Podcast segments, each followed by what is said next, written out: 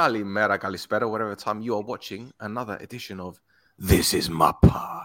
We're back with a Conference League qualifying preview, a game between Thassos team. I'm not going to say their name. I don't want to. Oh, I'm joking. APOEL against Serbian side Vojvodina.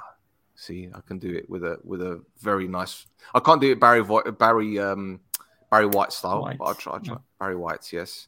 Um, yeah, thank you, thank you. There, you know, Laurent Blanc. Oh, right. Okay. Well, I'm, I'm start asking my questions in French from now on. That's, that's how I'm going to roll it. anyway, we have a Serbian football expert. This gentleman, I'm sure you recognize before joining me on No Chofters in the past to talk about Marko Shepovic. It is Aleksa Vujic. I, I whispered it because of the machine that's behind me. Bro, how you doing, man? Long I'm doing speak. wonderful. Thank you very much for having me. Uh, it's it's always great to be here. Uh, first of all, I'm glad that the podcast is doing so well. Uh, I've kept up somewhat with what you guys have been doing, and it's been quality. And uh, last time I was here, I brought you some good luck with uh, with Chepa. So uh, maybe this time I can I can bring you specifically some luck because I know how much you dislike the other guy's team. So Yeah. uh, No. you know, Wait, wait.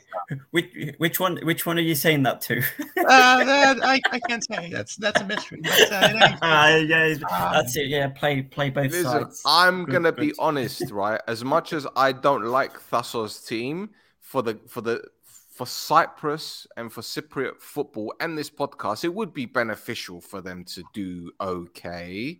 As much as I don't want them to, I will celebrate if they do go out. But at the same time, if they do go a certain place, it'll be good for us, and we might get featured in other World Soccer Magazine epi- uh, editions No. like we were quite recently. I'm gonna plug the shit out of it because people You doubted should. us. you should. People doubted us, bro. They doubted us. I said, this is never to work. Cypriot football ain't to work for you guys. Well, World Soccer Magazine thought otherwise. So my nuts are on the table. Look at the size of them. Anyway, so let, us let's go into something else. Let's talk about this uh, Vojvodina. We don't know anything about them, to be honest. So can you shed some lights on this club? And Thassos's got loads of questions, so I'm going to leave it with him after this one. Yeah. Well, uh, Vojvodina is, uh, I think, one of one of, if not the oldest team uh, that was uh, in Serbia. They were, you know, the two big teams, which were Red Star and Partizan, were founded in 1945. Vojvodina was founded back in 1914, so they've been around for a long, long time. Uh, it's a club that is recognized as the third biggest club in Serbia, I would say.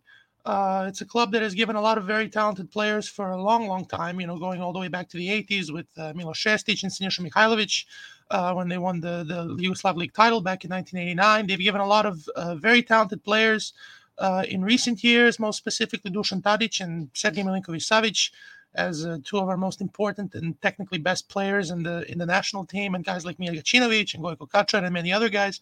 Uh, it's a club that has a has a, a very passionate fan base that you know depends with the the amount of people that show up. It's it, you know Novi Sad isn't a big town, but uh, when it's a big European game, they show up and uh, they support the team. Uh, it's a club that uh, has tried to get into uh, European football for a long time. The last time that they were somewhat relevant was back in 1999 for the old Inter Intertoto Cup, which is an extinct competition now. Uh, they got to the final and they lost to, to Werder Bremen. And uh, they've been trying to get into the Europa League for a long time and they've been, gotten to the playoffs several times. And uh, they've had some big wins in the meantime, but they've never been able to get through. And uh, now they're going to have an opportunity because the Serbian league is developed to a top 10 league in the rankings. Whether it is a top 10 league is up for debate. I would say it's it's not. We we benefited from a couple of things, uh, most notably the Russian teams being disqualified, so that opens up an extra space for teams to to um, to develop. And um, I think that uh, it's a good opportunity for Vojvodina. I have a soft spot for them. I'm a Partizan fan, but um, you know I, I have friends that live in Novi Sad, and uh, I think it's it's good for the, the Serbian football that uh, a third or fourth team gets in, like you said with the with APOEL uh, winning, it's you know now it's going to be an interesting game, and I've actually been looking forward to it because uh, now that Serbia has five teams in the in the European uh, you know competitions, uh, every win means more, but in the numbers it means less because now the coefficient is divided by five, so. Uh, you cannot just depend on Zvezda and Partizan to carry you uh, the whole time, especially because Partizan is now in the in the in the qualifiers. We were finished fourth, and the Red Star is in the in the group stage of the Champions League, and they're going to have a very tough time to, you know, to to try and even get third place, let alone get out of the group. And the other teams that have developed into the second and third spot, like Bačka Topola and Čukarički, they have good teams, but they've not played in any group stage football. And now, you know, Bačka Topola has guaranteed Europa League, maybe the Champions League. We'll see. They're going to be in the qualifiers, and Čukarički has the the Conference League. So it's important that all the other clubs besides Partizan and Red Star do well and uh, is one of those teams. They've uh, this is a team that is not, I would say, on the quality of some of the teams that they've had in the past. Because I, I think, let's say, maybe ten, even six, seven years ago, they had some very good teams, and they had uh, they had uh, good managers that were leading them. They had some big wins against uh, Bursaspor in Turkey. They beat Sampdoria four 0 uh, They beat Honved. You know, they played well against Sheriff and uh, and So they've had some good performances. But the issue with them is they've not been able to keep most of one generation together, let alone for five, six years. They always have to they have to live off of something, and selling the young players is what they they thrive on. And uh, most of the youngsters they stay for two years, they try to do something, and if they don't, they sell most of the team, and then they start again. And it's a you know basically a circle that they haven't been able to get out of. They haven't had the investment they used to have in the past. Uh, they had some controversial businessmen that were leading them, that were giving them a lot of money, but uh, they were never able to break through and uh, now they don't even have that. So it kind of uh, it's a, it's a situation that isn't great for for them in terms of the way that it you know they used to be because they used to have some very talented teams. You know they had you know Tadic was on the team and Milinkovic Savic was there, and they also had other guys like Ivanic and Ožegovic and other guys that were there at the same time, but they could just never keep them together. They always had to sell them and they always had to leave. So. Uh, it's going to be interesting, but I'm looking forward to it because if other Serbian clubs do well, then Partizan directly benefits. So, uh, and I would like to see Vojvodina do something because Novi Sad is a nice town and they deserve uh, to have some good football and they've given a lot back. So, it's going to be interesting. I think uh, my personal opinion before I leave it to to Tassos and to to you is that. Uh, APOEL coefficient wise, I think might be the best team in the in the second round or one of the best teams that was there. But if you compare it to some of the other teams, it's actually somewhat of an easier matchup. You know, APOEL doesn't maybe have the quality of some of the teams in the qualifiers that maybe have 15, 16, 18 coefficient points that are starting a little earlier. And uh, if Vojvodina manages to go through, then they're pretty much have a good path to get to the group stage because they're going to be the seeded team the whole way through. So uh, it's it's going to be interesting. It's an early it's an early test for them because uh, it's it's July, so you know it's it's weird for teams to get ready uh, when you have to hit your peak form in the summer. Most teams wait for you know the winter, November, January, February to hit good form. But it's going to be interesting. I think uh, the first game is in Cyprus, if I'm not mistaken. So it's uh, it's going to be uh, interesting. Serbian teams don't have a great record against Cyprus teams, but uh, I think that it's a it's a match that's not going to be completely uh, out of. Uh, APOEL is not the complete favorite here. They're obviously the favorites. They have more experience. They have more talent, but uh, I think it's the Vojvodina has their opportunities. They just have to know how to to to use them. So that's kind of a broad overview of uh, of the situation. They finished fourth last year. They were in the the fight for the the Champions League second spot till the very last moment, but uh, a couple of results here and there didn't go their way. They had some injuries. They had made some mistakes, and uh, they ultimately finished fifth. So. Uh, you know, but uh, even at fifth place, I mean, they can they can still cause a threat. So it's going to be interesting. Okay, so um, with with with that threat, then who who do you think is the man to keep an eye on uh, when the two face the two teams face each other? Well, it, it uh, it's going to be interesting because they had, um, I would say, one of their best players was the forward who just left. So uh, he would have been a, a, big threat. It was Nemanja Nikolic, who was supposed to go to Cyprus. It didn't happen. He went to Partizan. Uh, they had a, a, very good midfielder whose name is Mirko Topic, who was a big, strong midfielder who can really. I think the best comparison would be something like maybe Zeca from from Copenhagen. There's a guy who's good on the ball. He's physically strong. He can move and run. He was sold. So, like I said, the best players they've you know they basically they can't keep them for more than two or three years because they need mm-hmm. to have some way to survive. But uh, I would say that the thing that the Vojvodina has always had, they've always had talented wingers. They've always had talented forward players that can that can create. Um, the one the name that's going to be most noticeable is uh, Veljko Simic, who used to play for Red Star Belgrade and uh, played for the national team a couple times. Is a very talented uh, youngster. Nikola Čumić, who used to play for Olympiacos, uh, is a guy that played very well last year, and he was on the radar for a lot of teams. Uh, in Serbia, they have a very talented youngster named Uroš Kabic who can play pretty much anywhere in the midfield three if we're going with a 4-2-3-1 he can play wide he can play as an attacking midfielder he can play as an, as an eight almost as a progressive center midfielder. Uh, they've signed some other good players. They signed a, a, couple good center forwards. They signed a guy named stefan vukic who was there for uh, probably the best forward for Bačka Topola the team that finished second uh, last year in the serbian league and a team that's actually had consistent investing from the hungarian government so they've they've been able to maintain the team and they've been you know progressing very well. Uh, the defense is uh, is I would say a defense that's made of many players that can do many different things. Uh, they have guys like Mamadou Traore and Uroš who have been around uh, the block. They've you know they've played in, in Saudi Arabia. They've played around Europe. Um, you know, so they have a very talented young goalkeeper uh, whose name is Lazar Čarević, who used to be in Barcelona's academy, who's uh, you know they were able to re-sign him so it was important that they kept him because he's a young goalkeeper and it's hard to find talented young goalkeepers so uh, that's the thing that can help. And they have some experience as well and guys like Dejan Zukic and uh, you know Uroš Nikolic and other guys that uh, the ages vary but they've been around the league you know they've been around the Serbian league they know what they have to do. Uh, they play very well with each other. They always have technically talented players. It's the physicality that they sometimes struggle with, but they can always pass the ball. They can always move well.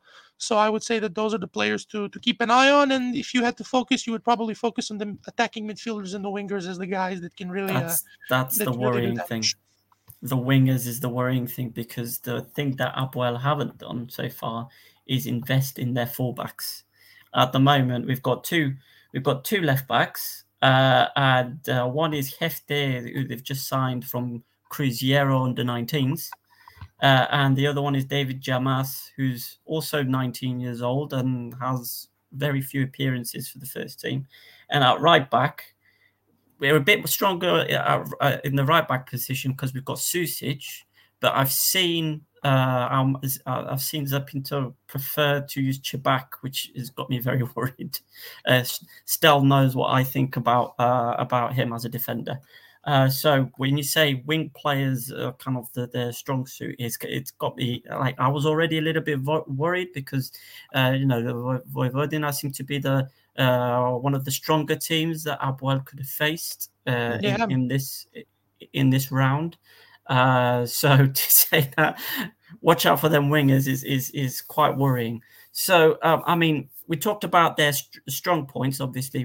Uh, so, what do you think is a position that uh, they need to work a bit better on? Well, if they had to choose something, I would say the defender specifically, even though they, they play a system that you could argue is probably based on the defending in the low block and trying to find counter-attacking situations. They don't have a lot of very talented guys in that department. The guys that I mentioned before, Vitas and Traore, are experienced, but uh, they're guys that have bounced around from place to place. And if they had some top quality, you would argue some other team would have would have maybe kept them. They have they lack pace on the fullback positions, I would say, even though they have guys that. Uh, again they know how to position themselves but in a one-on-one situation i wouldn't uh, i wouldn't count on them keeping uh, the Apoel wingers out of uh, out of getting into the box.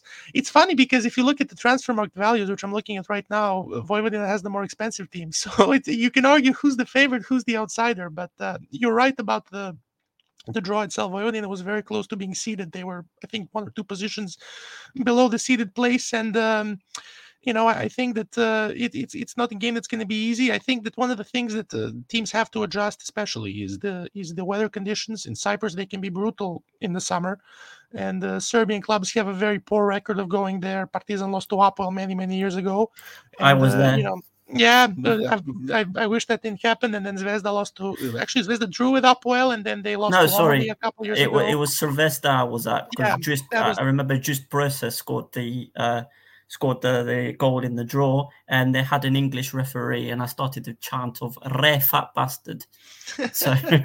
and then they ended up they ended up winning the return leg. It was away goals, but uh, yeah, yeah, you know, so it was. And then a couple other times, you know, we had the Partizan played against Larnaca last year, and then you know we lost. So uh, the weather, you know, the humidity and the weather can be very tough there. And APOEL's got a good crowd, you know, regardless, you know, they can get people involved and, you know, that they always pack the stadium. So um, I would say that the, the defensive midfield is probably the place where they're going to be the weakest because they don't have a lot of experience there. If they would have kept this guy that I talked about, Topic, I think that, you know, they would have been able to kind of really maintain some stability, but he was very important for them. He was important for them going forward as well. Uh, getting those second balls, maybe like a Frank Lampard would, where the ball goes into the box, it comes on the edge of the box, and either he takes a shot or he passes it on the wing, and then they create something else. Now that they don't have that, uh, and they haven't been active, they haven't very been active in the transfer window as far as getting guys in. They've been trying to keep the team that they have, but it's been hard for them to find talent because the other teams are strengthening. You know, Red Star obviously strengthening tremendously. Even Partizan's trying to sign guys that uh, that are necessary. Tisicim and uh, Chukaricki as well are, are finding guys. So I would say that defensive midfield is an issue. Probably that spine of the team, uh, you, you, can argue is a problem. The center forwards they have are talented, but they haven't, you know, played uh, there. You know, the guy that they signed is, is, a, is I would say is a good player, but he's coming into a new club, and you never know how he's going to how he's going to adjust.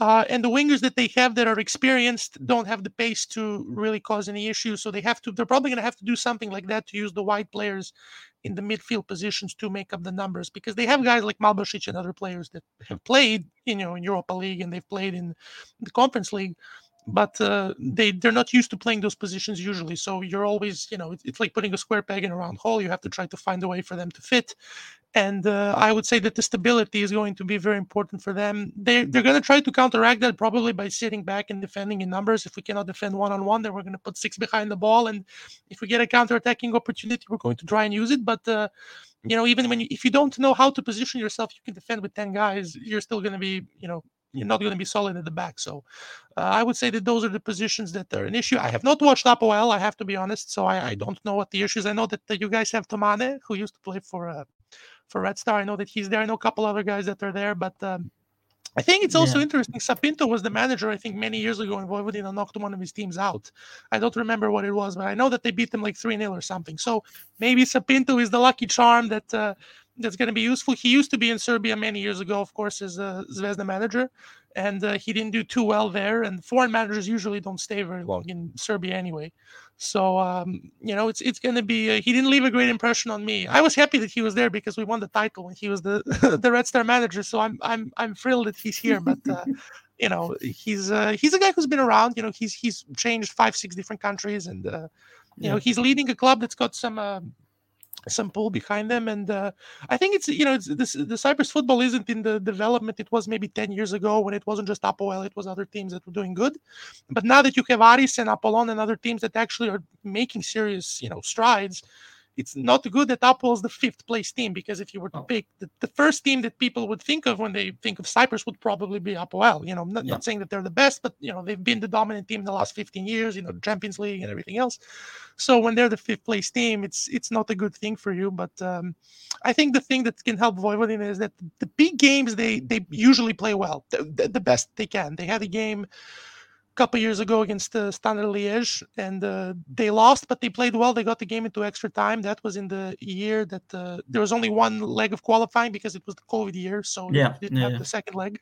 And they played okay. You know, they even took the lead, but then they conceded in the second half and they conceded in extra time. But the big games they usually play well. So, I mean, if you can knock a club like Apoel out, that's gonna give you confidence. And uh, I think the first leg is gonna be crucial if they can find a way to uh, to get something out of it, I think they have a chance. And the one last thing that I'll I'll finish on before I leave it to you is that Vojvodina's successes in the past have happened in the away legs. You know, when they knocked out Sampdoria, they beat them 4 0 on the you know away. They didn't beat them at home 4 0, they beat them in Stadio Olimpico. When they beat Bursaspor, they beat them 3 0 in Turkey. When they played against uh, Sheriff, I think they drew on the road, and I think that they uh, I think it was Rapid or Vienna or someone else that they also beat when they were playing away. So the away games is actually where it helps, which makes sense because you're defending naturally, you're going to be in a counter attack, which is something that suits them. You know, you're not going to be defending at home unless it's a team that's much, much better than you. So this is not a surprise that they're doing well in the away games. And uh, I think that this is this is their opportunity. If they can just hold on and not concede in the first maybe 20, 30 minutes, you know, who knows? It's it, it can be interesting for them, but they have to keep the, solidity, they have to keep the shape, and they have to not make calamities at the back. You know, Vojvodin is a team that's always tried to play attacking football, which can lead to mistakes passing out from the back and trying to take players on in your own half and a team is APOEL that has experience, they're going to take the ball and they're going to have a counter-attacking opportunity. So they have to be careful with that. Uh, Serbian teams aren't known for their great defending as a team. We have great individual defensive players, but we don't defend well usually as a unit. So uh, they have to be careful with that, and they have to they have to take advantage, and they have to be physically ready, like I said, because the heat can be a problem, the humidity can be a problem, and uh, you know, like it's it's hard to be in the defensive shape for 75, 80, 90 minutes, and uh, it's it's hard also for Serbian teams because you're in the Serbian league, and if you're third or fourth, you have to attack the teams that are below you. So you have to have an attacking mindset. But when you go to Europe, you have to defend because the teams are better than you. So you basically have to have two different teams in one squad setup, and that's almost impossible for that's hard for Manchester City to do. That's hard for you know Borussia Dortmund or someone else to do, let alone for a small team. So you know you have you're sacrificing something, you're gambling something to have a style of play that works, and uh, you, you know it's, it's it's hard for teams to to keep that up. It's hard for Vojvodina because they're a team that would like to attack, but they cannot attack the way that they would like to because the other team's going to take advantage of them. Sure, they might score one or two, and then they concede five, and you know what good did you do? So uh, the, the, chance for APOEL definitely is to put pressure, and I would say to uh, to use the the physicality and the fact they're playing in their own conditions and the the fact that they can that they can make the defenders you know make a mistake. But uh, if they get too cocky or if they get too far forward, I think Vojvodina has the opportunity to punish them. So it's it's a scenario we've seen a million times in football, and it's just what manager prepares better and gets their team more ready to play.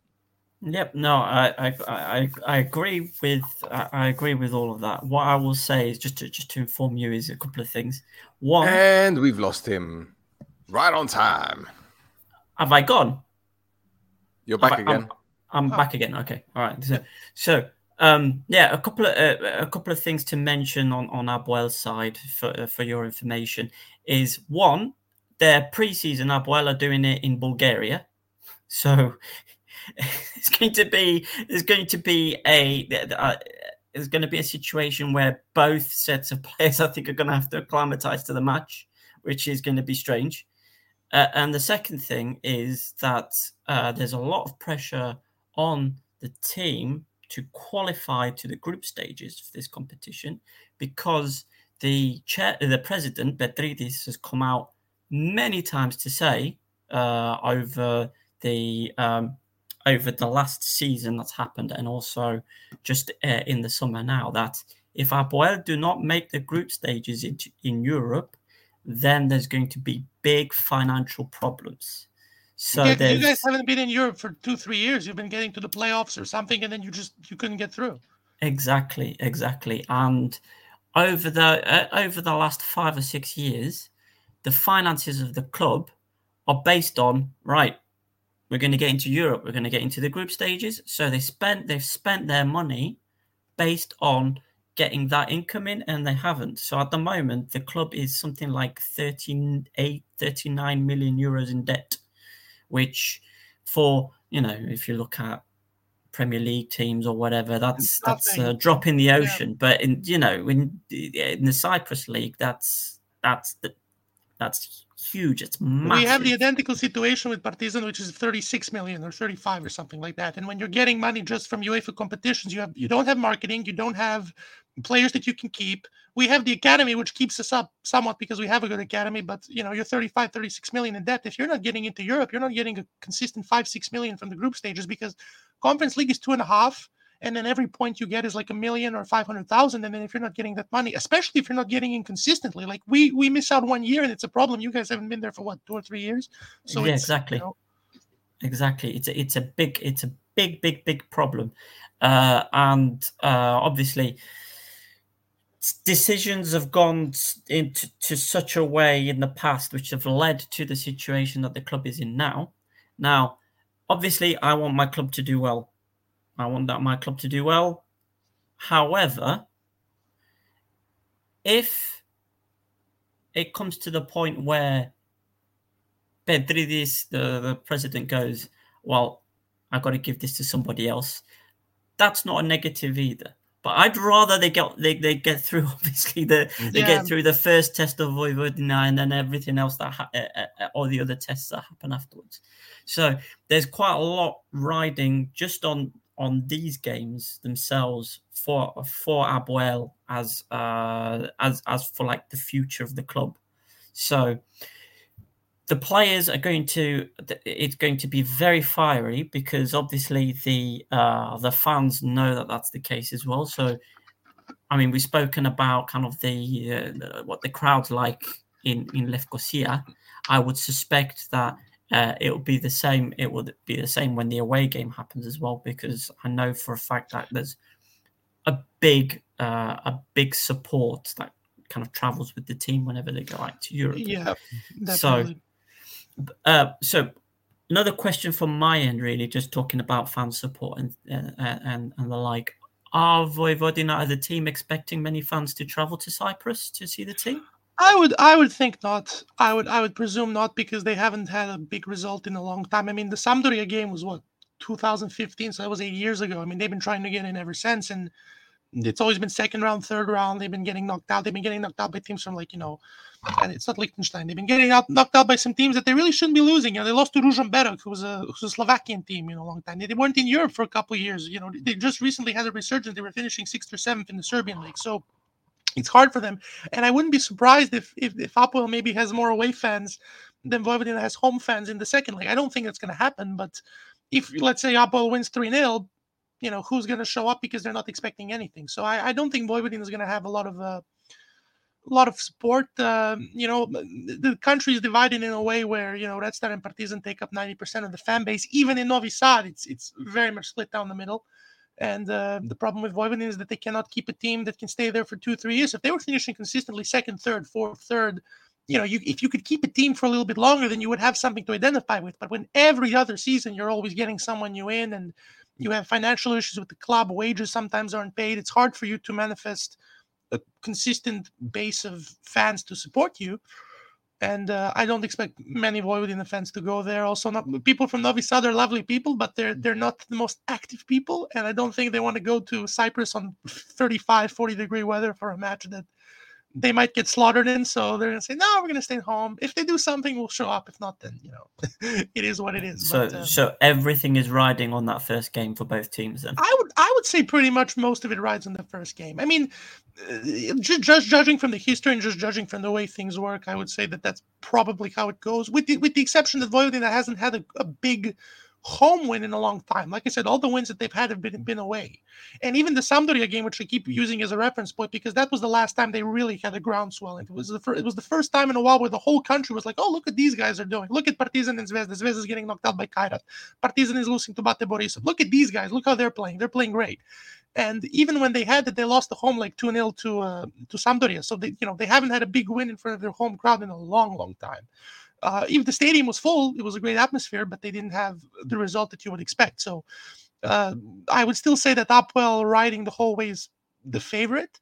But uh, I think that if if if gets something in the first leg, they're going to fight and, and claw like crazy to to get something out of it. And a lot depends on the preparation period. A lot depends on who they sign. I I would feel more comfortable with you know picking them if they were more active in the transfer window. But all the other teams that are in European competition have been more active, so it's it's kind of hard. Uh, I would say maybe if, if they would have kept some of their players, it would be a bit, bit of a different story. But now it's kind of you know APOEL is the favorite going into this, and we have to accept it as such. But uh, it's interesting what you brought up with uh, with the fans and everything. You know, I, I have this experience as a, as a Partizan fan, and cheering for your team to lose uh, if you think it can it no. cannot get any worse it, I, you know I, nothing cheer to lose but you know you're you're saying if they lose it's not you know the end of the world and someone new comes in. Trust me someone worse can always come in. That's just I, that, that that's also so, true. That that is also true. because no, like we, I must when, admit... when we were when we were knocked out you know in the europa league many years ago by augsburg in a very traumatic way it's like well finally they're all going to leave because we were like fifth in the league or something. It's like oh they're going to leave and it's going to be fine and someone worse came in. So it, it was like, eh, looking back at it, we probably should have tried to support the team to win. You know, I, it's, it's not an easy position to be in, but I'm saying always, that I understand. Always support the team. That's the, that's the whole thing. Always support the team. Uh, it's don't always support the chairman, the president. That's the that's the thing. Uh, but yeah, uh, no, I completely I completely agree with everything you said. Um, what I would like to say is, I hope I, hopefully the best team will win, and uh, the best team, obviously being Apoel, they will win. There we go. I need some backup on this because uh, I'm I'm I'm neutral at best on this, so I can't uh, you know, I, I can't really stick my neck out. But no, I, I think it uh, I, I think it just depends on how they how they prepare and and how Vojvodina goes about it, and uh, if if this was the third or or qualifying round or the playoff, I would I would feel more comfortable. But because it's the second round already, and they're probably having tired legs because the season ends late, you have to start preparation early. You don't even have time for a proper rest. You know, you, you don't even really have time to to go to the preparation period. So it's gonna it's gonna be interesting. I would I would say that Vojvodina's key is to just hold on in the first half. You know, keep it a game until then. And the more that APOEL doesn't score, I think the more frustrated they're going to get. And then maybe Vojvodina has a chance to do something on the counter attack or something, you know, different that they can do. And um, I think that if they can just the start of the game is crucial, and if they can they can have a good start, then they have a chance. If APOEL scores early or if they have the dominance, then I think APOEL is going to have a should have a fairly easy time. Again, it's football; you don't know what's going to happen, but. Mm-hmm. I have to be honest in how things work here. So no, that's I, that's what I'm yeah. say. Yep, I, I, I expect I expect that Sá Pinto is going to line up the team to try and score early, but all uh, but as well to keep them as calm as possible to uh, to make sure that they don't get that frustration that we're talking about here.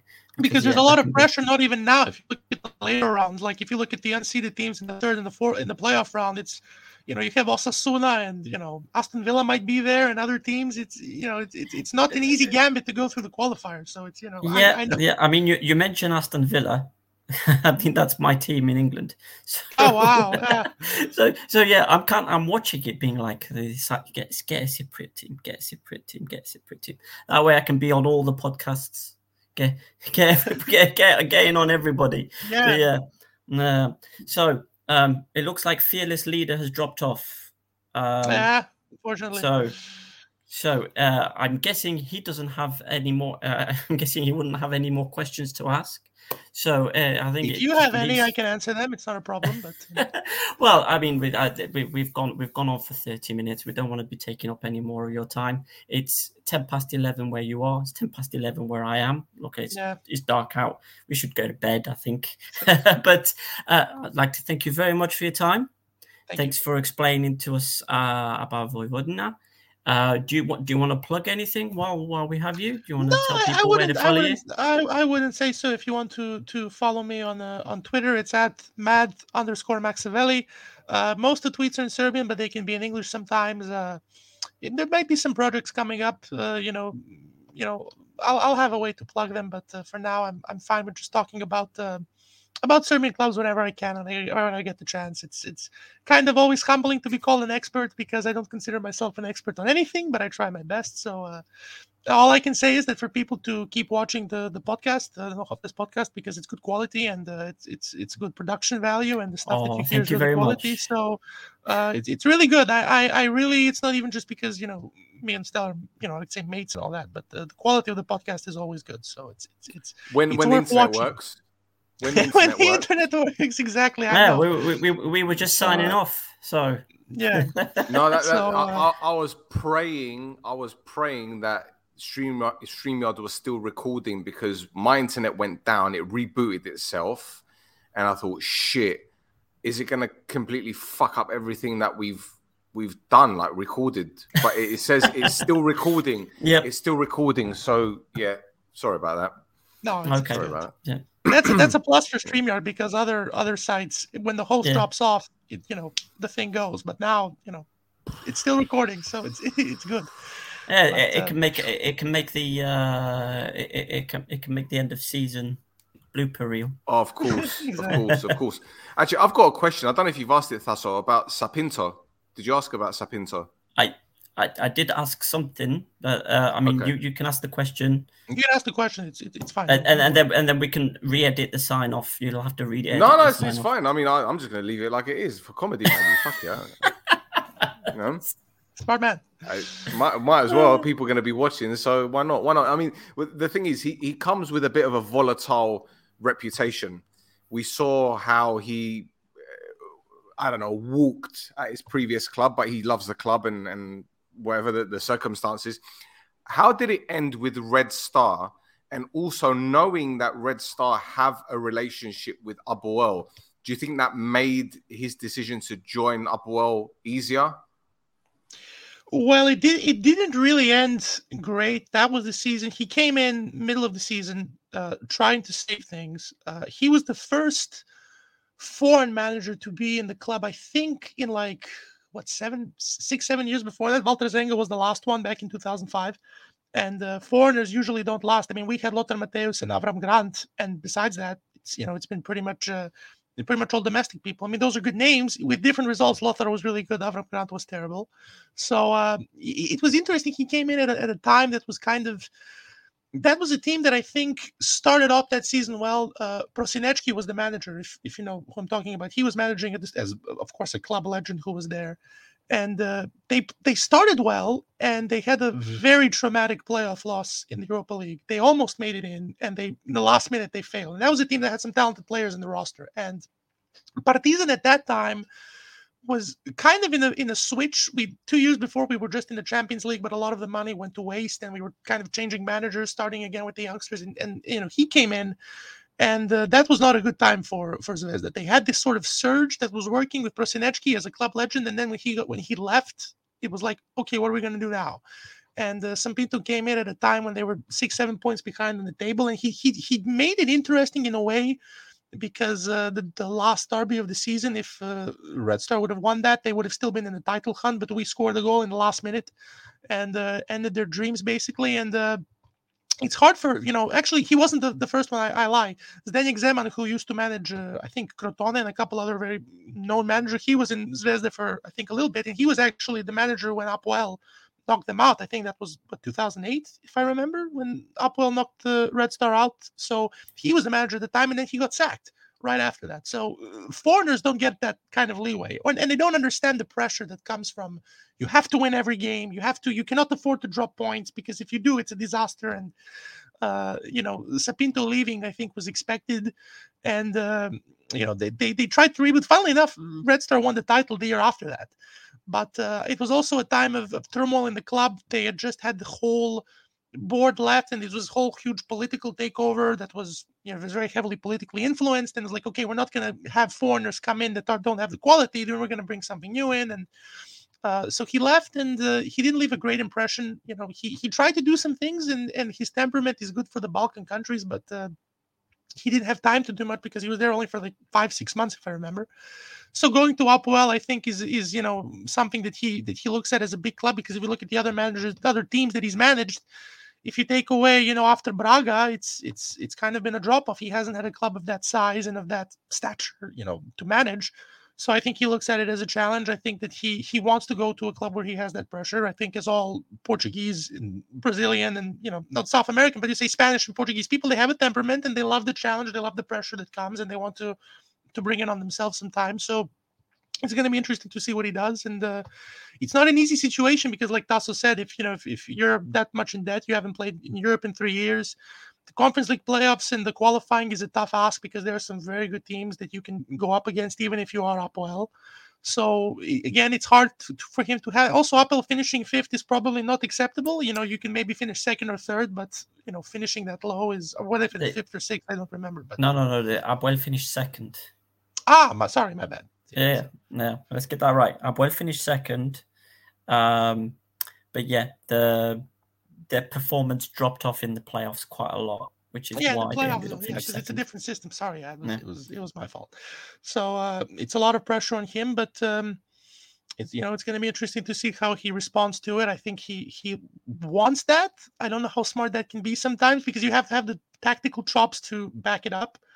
Um, you know, we'll see. You know, if if if he can flourish under the pressure, then I think he can do a big thing. And if not, then it's a fourth year without European football, if I'm not mistaken, which is a lot for any team. And uh, he might be getting the boot, and uh, you know it's it's it's not a great situation to be in, but it doesn't look like he likes great situations. So, uh, but speaking of the Red Star thing and the APOEL thing, eh, I think you know you, you work in the in the Balkan region, you kind of get a sense of how things work. It's not much different from Cyprus to Serbia to Croatia to Bulgaria. You know, there's differences in quality and financial structure and leagues here and there, but it's similar region you know similar issues in terms of you know foreign players coming in european union laws all this stuff so it, you know it, it once you've seen it one you've seen most of it and uh, i think that he feels comfortable here and um, hopefully this time he loses, but because uh, we get benefits from it. But uh, you know, no, I, I think it, it, would be good for him to to get through this round. If he gets if he gets the team into the group stage, it's going to be a big benefit for him because he can say, "Listen, I fixed things after, or at least smooth things out after a long time of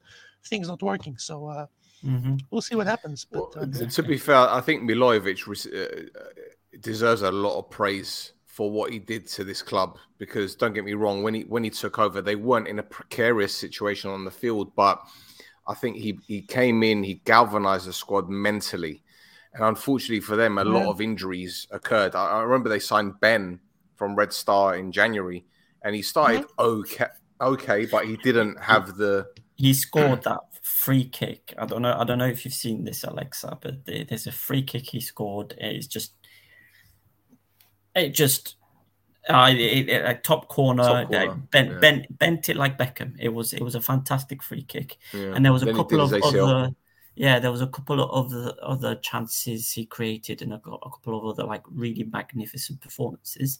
And then yeah, like like Stel said, he did his uh, he, he did his uh, ACL, and uh, it we we haven't seen. We no, yeah. he's, been, he's been injured. We haven't seen him since, and it's gotten to the, uh, he's at an age as well where an ACL. he's 33, 34, could, right? That's yeah, yeah, an ACL injury could end a career as well. But hope no, hopefully we see him back. It's just it's not. It's going to be I think another good three, four, five months before we uh, we we see him again. I think. The, the thing is, what what interests me um, as I'm going to use the word neutral loosely, um, is the incomings and outgoings at well. We're used to seeing 10, 15 players come and go in the summer.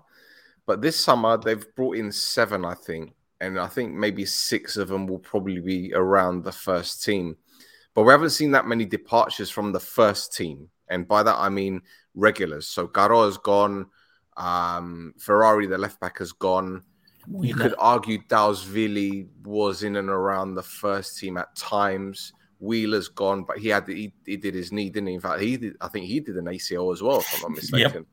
Yep. Yep. So th- there's four players. I have to. I have to ask: Is uh, is uh, Fetfatzidis still any eh, like? Is he bringing any quality, or is he just a name that you signed to?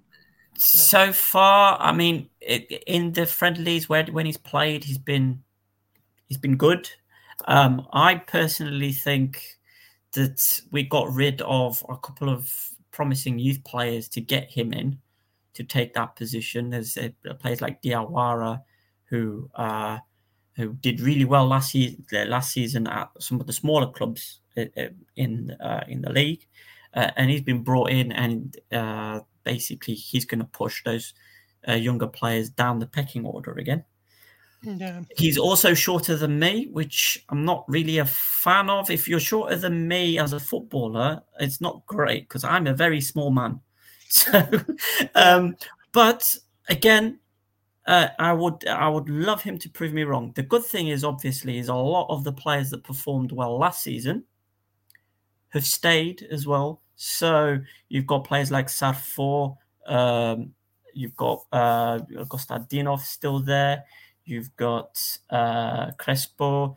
Uh, you know, we've got there's there's a, a good solid kind of base to build a team uh, to build a team on. So to see so few incomings isn't necessarily a, a, big problem for me, especially since there's a lot of players that APOEL have had on loan to other teams that I think should get the step up, as well as some of the other youth players that they've got, like Sachas.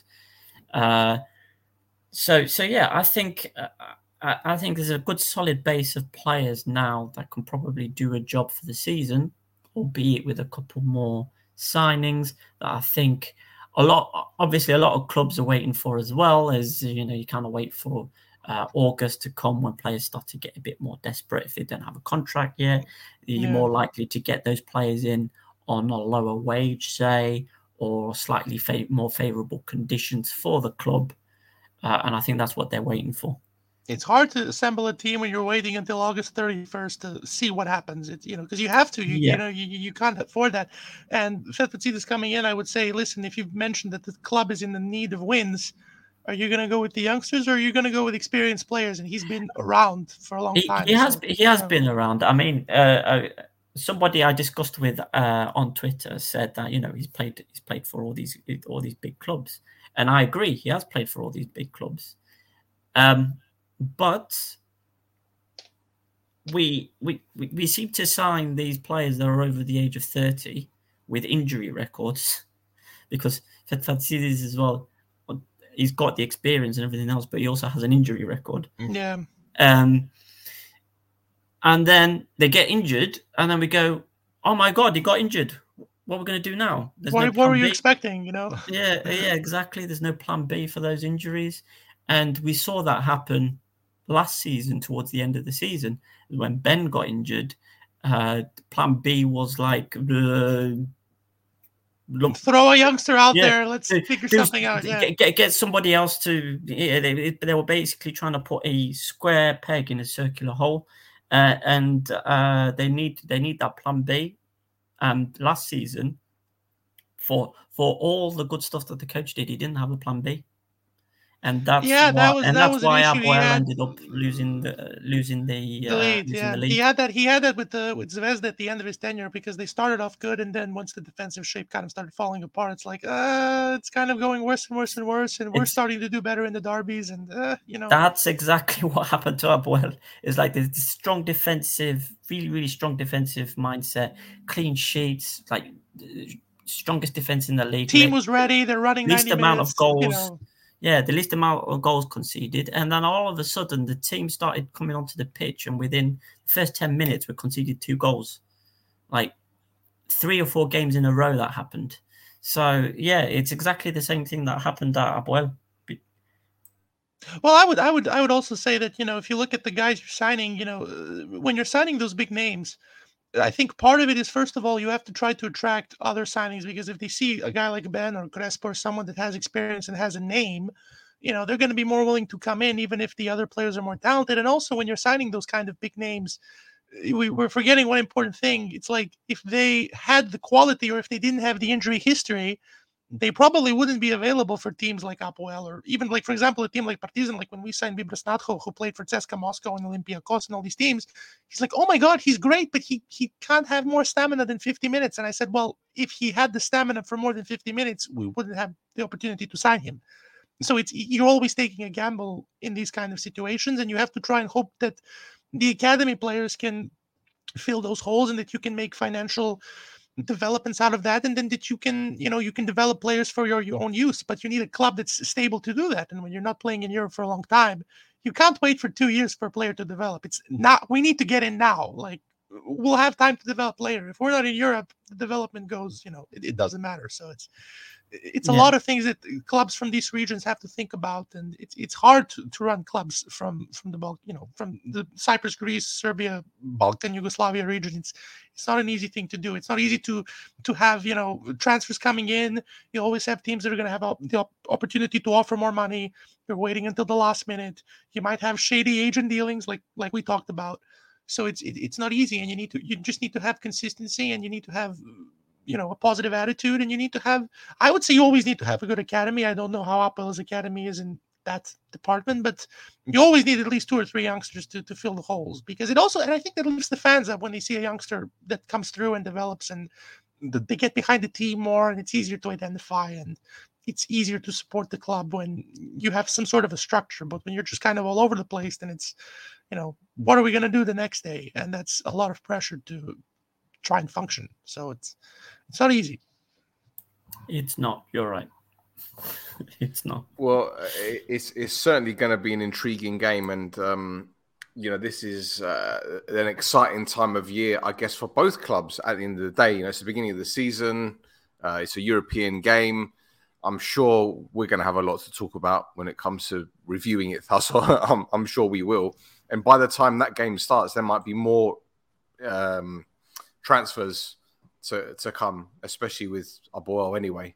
Because I'm pretty 15, sure they're gonna, 15 days is a lot of time 15 Yeah, 17 exactly. days is a lot of time So- Exactly. I, I, I'm- I'm guessing they're going to bring in another centre back because you know with Garogon, who else do they have as cover for Tvali and, and Crespo? Karamanoli. I, no disrespect, I, I don't really think he's the guy that is going to be anyway. Whatever it is, what it is. I Left might be wrong. We need a left back. Well, you you might need another central midfielder. You might need another central midfielder, from what I hear. But anyway, I'm not going to go into that. Not going to go into that. But anyway, You're not supposed to be giving him tips, aren't you? The enemy. no, no, no, no, no. I'm, I'm I'm just, I just want to hurt his feelings a bit. Yeah, his hurt my feelings feelings. well, bro, thank you for joining us. I really appreciate your time, Thank you very much. and um, I- I'm glad, I'm glad your internet was better than mine. Thank you. So, thank you do, very do, much. do, do you want to do your plugs again, just so Stel can hear them as No, well? I, I wouldn't. I, I don't think there's a need for the plugs. If, if the if the if the old part stays, then people can see it. And uh, It's gonna be. you know, I apologize if I was there. talking over you guys, but I always have something to say.